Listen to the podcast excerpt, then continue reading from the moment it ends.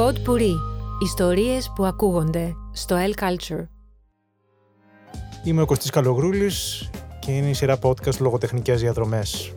Συνεχίζοντας αυτό το ταξίδι στα κορυφαία κομικά μυθιστορήματα που έχουν γραφτεί, ήρθε η ώρα να μιλήσω για τον Tom Wolfe, τον πατέρα της νέας δημοσιογραφίας, ο οποίος ξεκίνησε να γράφει μυθοπλασία αρκετά αργά. Ε, όταν ήταν 50, 56 χρονών νομίζω κυκλοφόρησε το πρώτο του καθαρό μυθιστόρημα.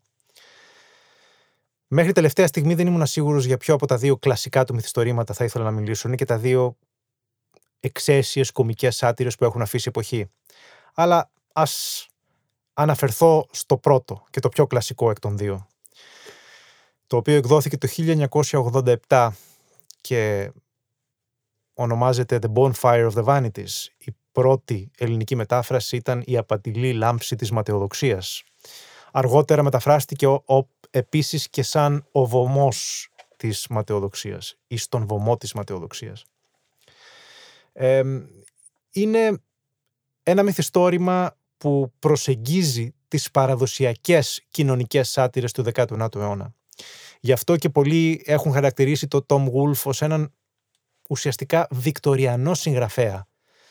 Ε, ε, έναν δικενσιανό συγγραφέα ο οποίος μπορεί να αποτυπώνει αληθοφανή, αν και κομικά πορτρέτα από όλες τις πτυχές της ανθρώπινης κοινωνίας, από όλες τις κοινωνικές τάξεις, από το απόλυτο περιθώριο μέχρι τις ε, τους στενούς κύκλους της δύναμης, της εξουσίας και του χρήματος. Με εκπληκτική ικανότητα και παρατηρητικότητα.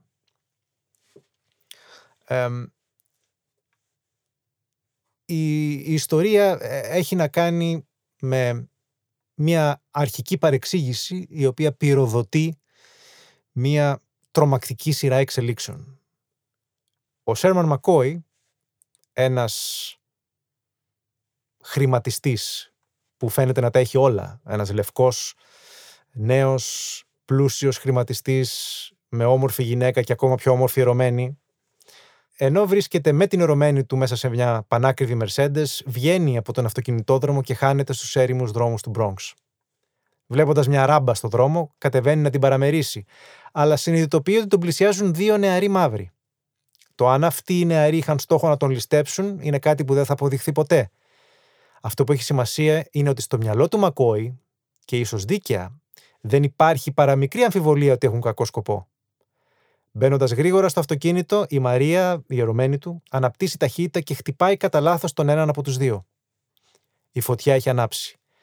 Τα μέσα μαζικής ενημέρωσης ειδονίζονται με την εικόνα του λευκού χρηματιστή που έχει εμπλακεί σε αυτοκινητιστικό δυστύχημα στο Bronx. Έστω και αν δεν το διέπραξε ο ίδιος. Ο μαύρος δημαγωγός ιεροκήρυκας Μπέικον βρίσκει την ευκαιρία να εκμεταλλευτεί πολιτικά το γεγονός και να προωθήσει τα σχέδιά του.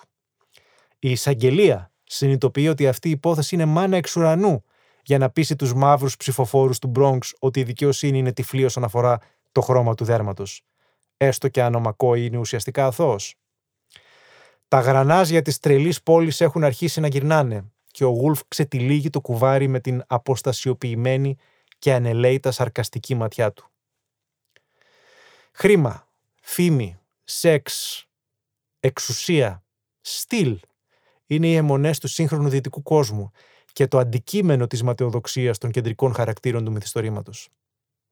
Παράλληλα, ο Γούλφ αποθανατίζει μια Νέα Υόρκη φιλετικά και οικονομικά χωρισμένη στα δύο. Το λευκό Μανχάταν και το μαύρο και ισπανόφωνο Bronx θα μπορούσαν να αποτελούν δύο διαφορετικούς πλανήτες. Η εικόνα του Bronx που βγαίνει από τις σελίδες του εν λόγω βιβλίου είναι συγκλονιστική. Ένα τριτοκοσμικό σχεδόν εγκαταλειμμένο και αποκαλυπτικό αστικό περιβάλλον, όπου οι λευκοί θεωρούν καθαρή αυτοκτονία το να περπατήσουν στους δρόμους του. Αντίστοιχα δυνατή, αν και ξεκαρδιστική ή σχεδόν καρναβαλική, είναι η περιγραφή του απέναντι κόσμου, των κοσμικών πάρτι του λευκού Park Avenue στο Μανχάταν, όπου η ιστερία σε σχέση με την εμφάνιση, την εσωτερική διακόσμηση και το άγχος για το κοινωνικό προφίλ έχουν δημιουργήσει ανθρώπους καρικατούρες. Ορισμένες από τις πιο γνωστές ατάκες στην ιστορία της ε, σύγχρονης αμερικάνικης λογοτεχνίας, τη συναντάει κανείς σε αυτό το έργο, όπως για παράδειγμα η περιγραφή ε, ως ακτινογραφίες με φορέματα για διάφορες γυναίκες που επαναλαμβανόμενες δίαιτες Atkins έχουν κάνει να μοιάζουν με σκελετούς. Το χάσμα πάντως μεταξύ λευκών και μαύρων μοιάζει αγεφύρωτο και αποτελεί τον καταλήτη των εξελίξεων όταν αυτοί οι δύο κόσμοι έρχονται κατά λάθος σε επαφή. Το σπουδαίο στοιχείο γύρω από το Tom Wolf είναι ότι δεν κολώνει καθόλου. Δεν φοβάται να σατηρήσει τους πάντες. Δεν φοβάται να σατηρήσει λευκούς και μαύρους. Φτωχούς και πλούσιους. Ε, ε, δεν νιώθει ποτέ φόβο. Και η πραγματική οπτική γωνία ενός σατυρικού συγγραφέα είναι αυτή. Είναι ασυμβίβαστη. Και μέσα από την ασυμβίβαστη σάτυρα του Tom Wolf πηγάζει και ένα εκπληκτικό όσο και ιδιόμορφο χιούμορ.